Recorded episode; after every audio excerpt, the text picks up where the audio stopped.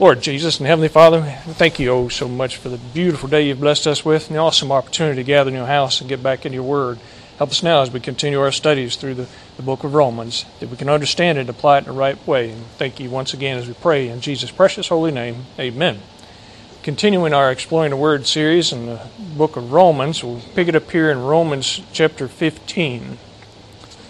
It is we then that are strong ought to bear the infirmities of the weak and not to please ourselves. That's a very important attitude to have in Christian behavior, is to put others before yourself. As he continues, let every one of us please his neighbor for his good to edification. For even Christ pleased not himself, but as it is written, the reproaches of them that reproached thee fell on me. For whatsoever things were written aforetime were written for our learning, that we through patience and comfort of the Scriptures might have hope. So here he's pointing out that the Lord paid the price for our sins, not his sins, took that on, and that the Scriptures prophesied it, and it was fulfilled, and that gives us that confidence in the future fulfillment of the prophecies and promises of God as well. Now the God of patience and consolation grant you to be like-minded one toward another according to Christ Jesus. A very important point he's bringing out here is like-minded. Very early on, now this was written around 60 A.D., so this was only like 30 years after the ascension of Jesus Christ in the early New Testament church, and you already find people that are trying to divide things, trying to cause a rift, trying to cause confusion. And he's saying to be like-minded. You need to come together under the common belief of Jesus Christ. Verse 6, that ye may with one mind and one mouth glorify God, even the Father of our Lord Jesus Christ. Wherefore, receive ye one another, as Christ also received us to the glory of God. Now I say that Jesus Christ was a minister of the circumcision for the truth of God, to confirm the promises made unto the fathers, and that the Gentiles might glorify God for his mercy, as it is written, for this cause I will confess to thee among the Gentiles, and sing unto thy name. Here he's repeating some of the Psalms, some of the prophecies that how that the grace of the Lord is going to open up to welcome everybody in to an opportunity to be a part of the family of God. Opportunity of salvation, opportunity of forgiveness to all mankind, not just to the chosen families of the descendants of Abraham. Verse 10, and again he saith, rejoice, ye Gentiles, with his people. And again, praise the Lord, all ye Gentiles, and laud him, all ye people. And again, Isaiah saith, there shall be a root of Jesse, and he that shall rise to reign over the Gentiles, in him shall the Gentiles trust.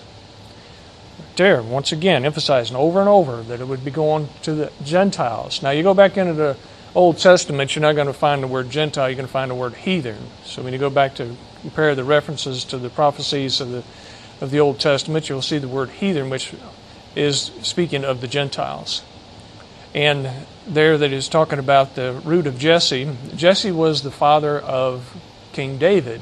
And Jesus is the descendant through that bloodline by way of Mary. A blood connection all the way by way of Mary. In verse 13, now the God of hope fill you with all joy and peace in believing, that ye may abound in hope through the power of the Holy Ghost. Verse 13 is a very powerful one there concerning being filled with that hope and joy and peace. But note, it says, in believing. That believing is just like in John 3:16. Believing, it's by living in Jesus Christ. When you truly live in Jesus Christ and Him in you, then you will have that joy and that peace that passeth all understanding. And you will be filled with that hope, that confidence in what the Lord says. And I myself also am persuaded of you, my brethren, that ye also are full of goodness, filled with all knowledge, able also to admonish one another."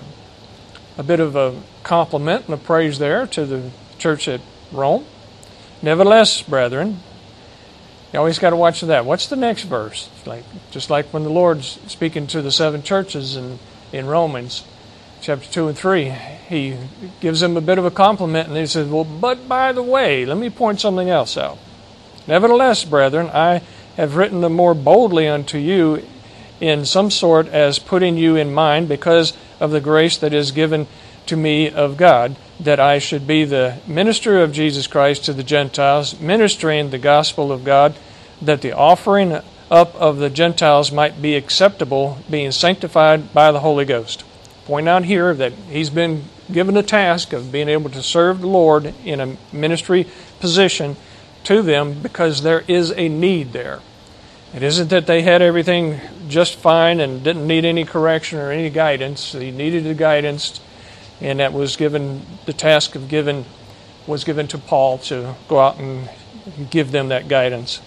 "I have therefore, whereof I may glory through Jesus Christ in those things which pertain to God." He's talking about how he is receiving the glory, how he glory. He's really been given an awesome task of responsibility to go out into the Gentiles to preach the gospel. Some of the other disciples, apostles, were preaching to anybody and everybody, but Paul sort of zeroed in, focused in on the Gentiles. Peter was instructed by the Lord directly to also preach to the Gentiles, but he was preaching to everyone. But Paul was given that specific task to go, and he was, as you say, glorying. He's glad that the Lord had chosen him to be a minister of the Lord, to go to the Gentiles, which was quite a challenge because the Gentiles didn't have the foundation of belief to begin with. He had to go into a people that had no knowledge of the history, whereas if you went to the Jews, you could relate to them the scriptures of the Old Testament that they were familiar with, and then show them the fulfillment of the prophecies in the coming of Jesus Christ. But the Gentiles didn't have any of that. They had the pagan beliefs and so forth. So it was quite a challenge to reach the Gentiles. As it continues, "For I will not dare to speak of any of those things which Christ hath not wrought by me, to make the Gentiles obedient by word and deed, through mighty signs and wonders by the power of the Spirit of God, so that from Jerusalem and round about unto Illyricum I have fully preached the gospel of Christ. Yea, so have I strived to preach the gospel, not where Christ was named, lest I should build upon another man's foundation, but as it is written, to whom he was not spoken of, they shall see, and they that have not heard shall understand." Here he's pointing out the task that he has, like I spoke of earlier, and going out to those that had not yet received any information from the Old Testament. "For which cause also I have been much hindered from coming to you. But now, having no more place in these parts, and having a great desire these many years to come unto you, whensoever I take my journey into Spain, I will come to you, for I trust to see you in my journey, and to be brought on my way thitherward by you, if first I be somewhat filled with your company. But now I go unto Jerusalem to minister unto the saints. For it hath pleased them that Macedonia and Archaea to make a certain contribution for the poor saints which are at Jerusalem." That's an interesting statement there in verse 26. He's pointing out that the churches are taking care of the congregation. You have church members that have a need, and they're assisting the poor saints. He's not just saying the poor folks in general, not the pagans, not the unbelieving, but to support and help the saints. "It hath pleased them verily, and their debtors they are. For if the Gentiles have been made partakers of their spiritual things, their duty is also to minister unto them in carnal things," to assist them. See, once you share the gospel to them and then continue to help them, even the Gentiles, not just the Jews. When therefore I have performed this and have sealed to them this fruit, I will come by you into Spain. And I am sure that when I come unto you, I shall come in the fullness of the blessing of the gospel of Christ. Now I beseech you, brethren, for the Lord Jesus Christ's sake, and for the love of the Spirit, that ye strive together with me in your prayers to God for me, that I may be delivered from them that do not believe in Judea, and that my service which I have for Jerusalem may be accepted of the saints. Here, shown the example of a request for prayer in the ministry. Paul, with all the great faith that he has, all the great works that the Lord has done through him, and still pointing out the importance of prayer for the saints, for each other. Even those that are very influential and very effective, they still need prayer. Verse 32, that I may come unto you with joy by the will of God, and may with you be refreshed. Now the God of peace be with you all. Amen. The God of peace that passeth all understanding. So we see how this book to the Romans is winding down. Now in 16 he gets into some interesting points. Here he starts to salute the various ones that were in the ministry. We don't have a lot of information about all these folks, but some of them we've got some general information about. And noting how he's giving them some recognition and also asking for prayer for them as, once again, the example of how we need to pray for each other. Even those of great faith still need prayers from the other saints.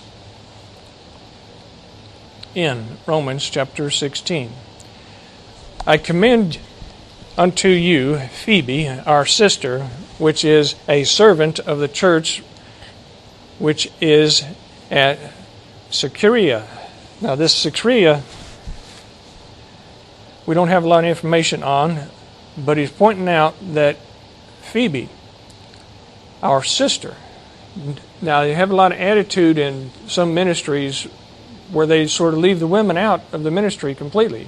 But here, Paul brings out several women that are in the ministry doing a work for the Lord. Verse 2. That ye receive her in the Lord, as becometh saints, and that ye assist her in whatsoever business she hath need of you. For she hath been a succourer of many, and of myself also. That is, a supplier of needs. Greet Priscilla and Aquila, my helpers in Christ Jesus. Now, if you remember Priscilla and Aquila, Paul hooked up with them very early on in his ministry. They were tent makers, and he traveled with them, and they made tents and used them, those funds, to help finance their missionary trips. They worked together, so he was very close with Priscilla and Aquila, who have for my life laid down their own necks, unto whom not only I give thanks, but also all the churches of the Gentiles. All the churches of the Gentiles, giving thanks to Priscilla and Aquila because he went with them, or they went with him, on quite a bit of the missionary trips that he took to the Gentiles. Likewise, greet the church that is in their house. Salute my well-beloved Ephenitus, who is the firstfruits of Achaia unto Christ. Greet Mary, who bestowed much labor on us. Now, the next few verses here have a lot of Greek names that I might not pronounce exactly right, but bear with me. We'll struggle our way through this. Salute Andronicus and Junia, my kinsmen, and my fellow prisoners, who are of note among the apostles, who also were in Christ before me. Noting that they were Christians, they believers even before him himself. Greet Amphilius, my beloved in the Lord. Salute Urbane, our helper in Christ, and Stachys, my beloved. salute Apelles, approved in Christ. Salute them which are of Aristobulus' household. Now that's Aristobulus's household. We salute Herodian, my kinsman. Greet them that be of the household of Narcissus, which are in the Lord. Salute Tryphena and Tryphosa, who labor in the Lord. Salute the beloved Persis, which labored much in the Lord. Salute Rufus, chosen in the Lord, and his mother, and mine.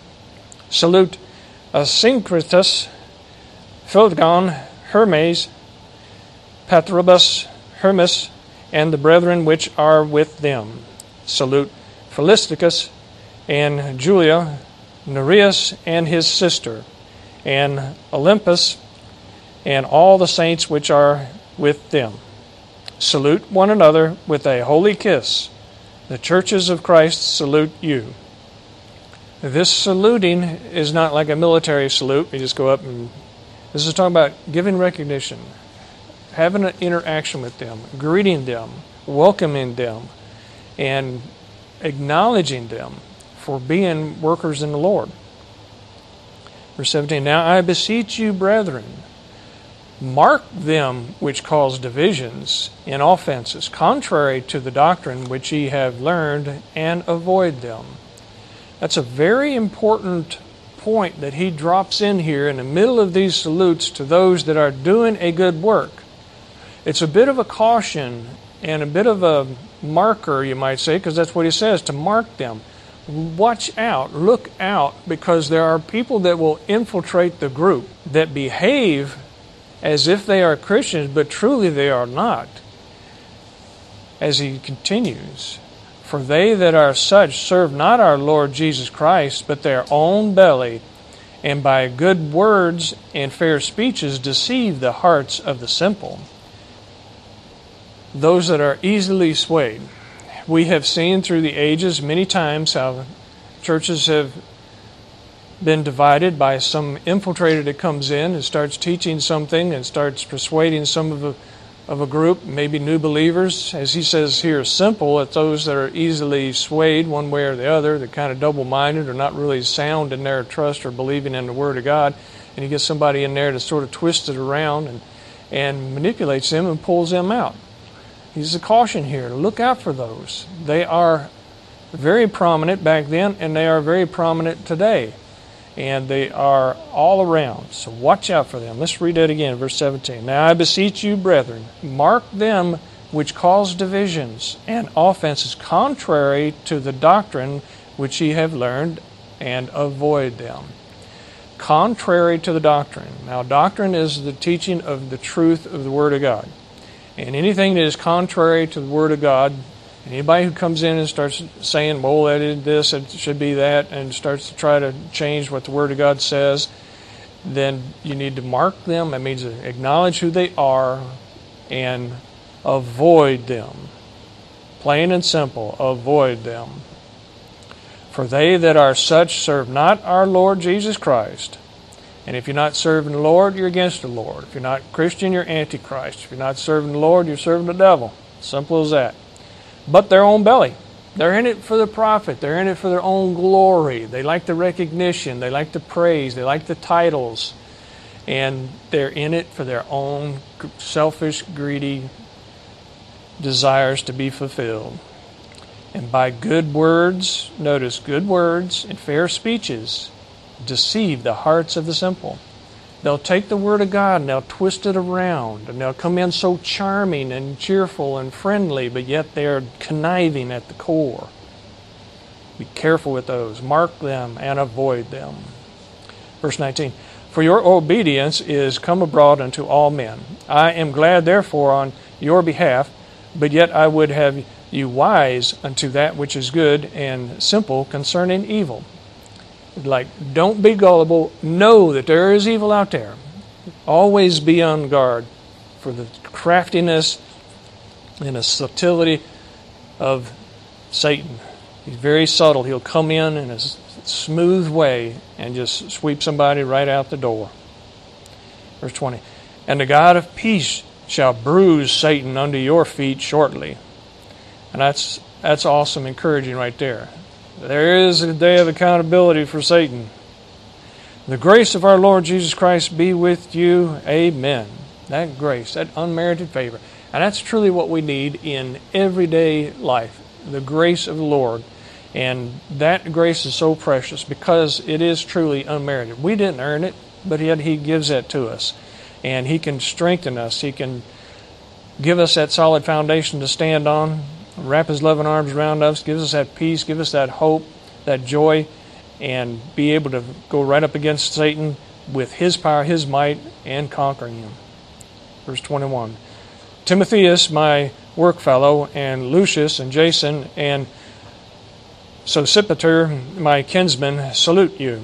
I, Tertius, who wrote this epistle, salute you in the Lord. Now verse 22 there, you note it says, I, Tertius. It's been acknowledged that this is a book of Paul to the Romans, because it's acknowledged in the title. If you look at your Bible and back into verse 1 there, it says the letter of Paul to the Romans.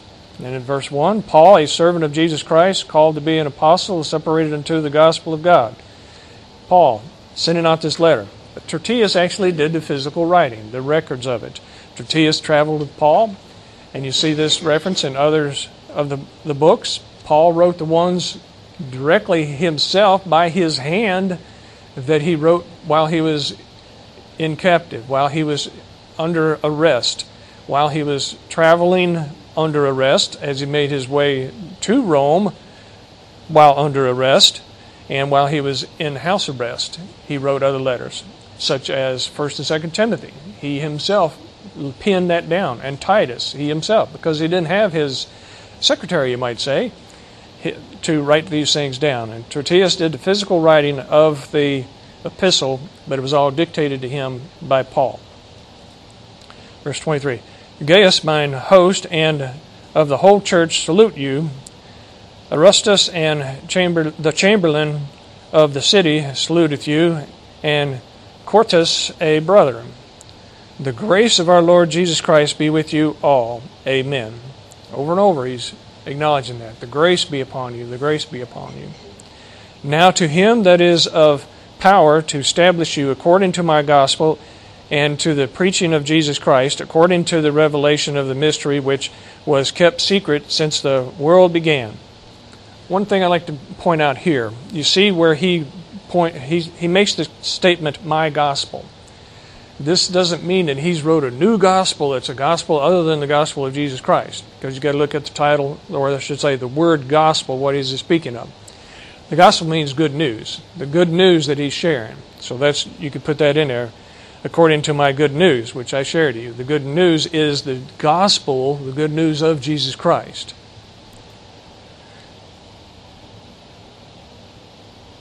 And where it says, which was kept secret since the world began. There were things that were not given to the prophets of the Old Testament that were revealed in the coming of Jesus Christ. And now we are able to share that. But now is made manifest, and by the scriptures of the prophets, according to the commandment of the everlasting God, made known to all nations for the obedience of faith.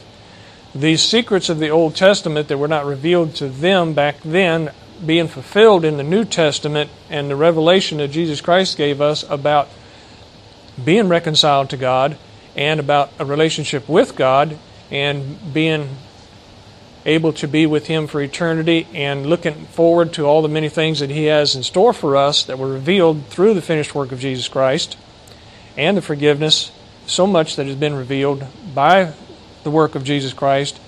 That's what He's speaking of, been made manifest. The opportunity to become united with God in such a way that no one of the Old Testament was able to have all the way back to Adam and Eve. That reconciliation, to be able to, once again, be able to address God Almighty, the Father, as Abba, Daddy, or Papa. That close and personal relationship was not available to anyone prior to the finished work of Jesus Christ. That was part of what was being held back from the Old Testament folks and revealed and available to the New Testament.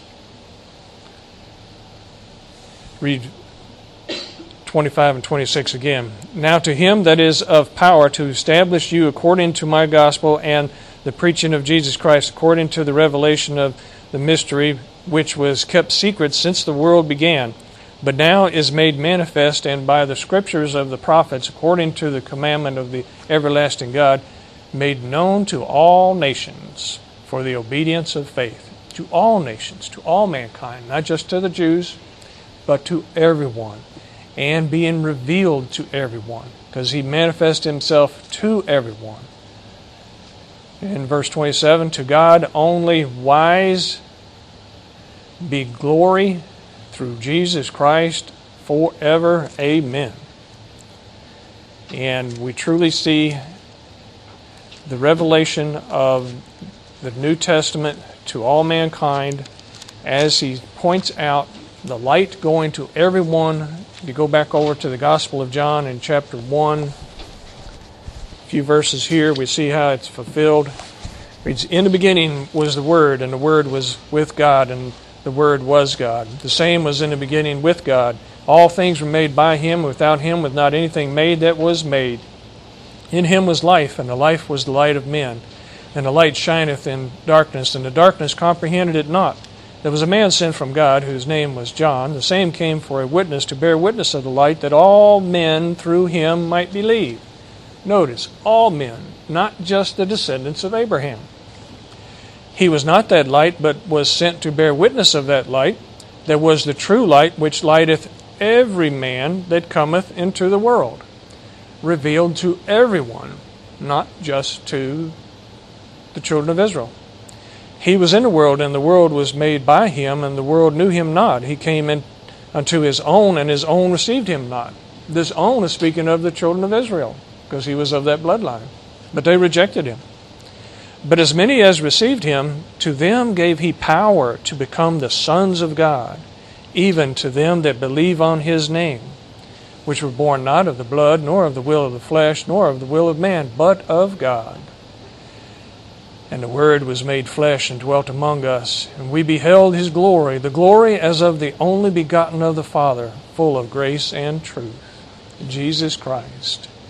The one and only true living God that come down and took on flesh to live amongst us, to reveal all those secrets, to make it manifest to all mankind, the opportunity to be reconciled to God, to be adopted back into the family. Let's pray. Lord Jesus and Heavenly Father, we thank You so much for Your Word. It's so amazing, the many things that we can learn. Every time we seem to go through it, there's something else that You bring out and reveal to us. We truly thank You for that. And help us always to use it properly, and encourage us to go out and share with others, and always bring honor and glory to You. Thank You once again as we pray in Jesus' precious holy name. Amen. Thank you all.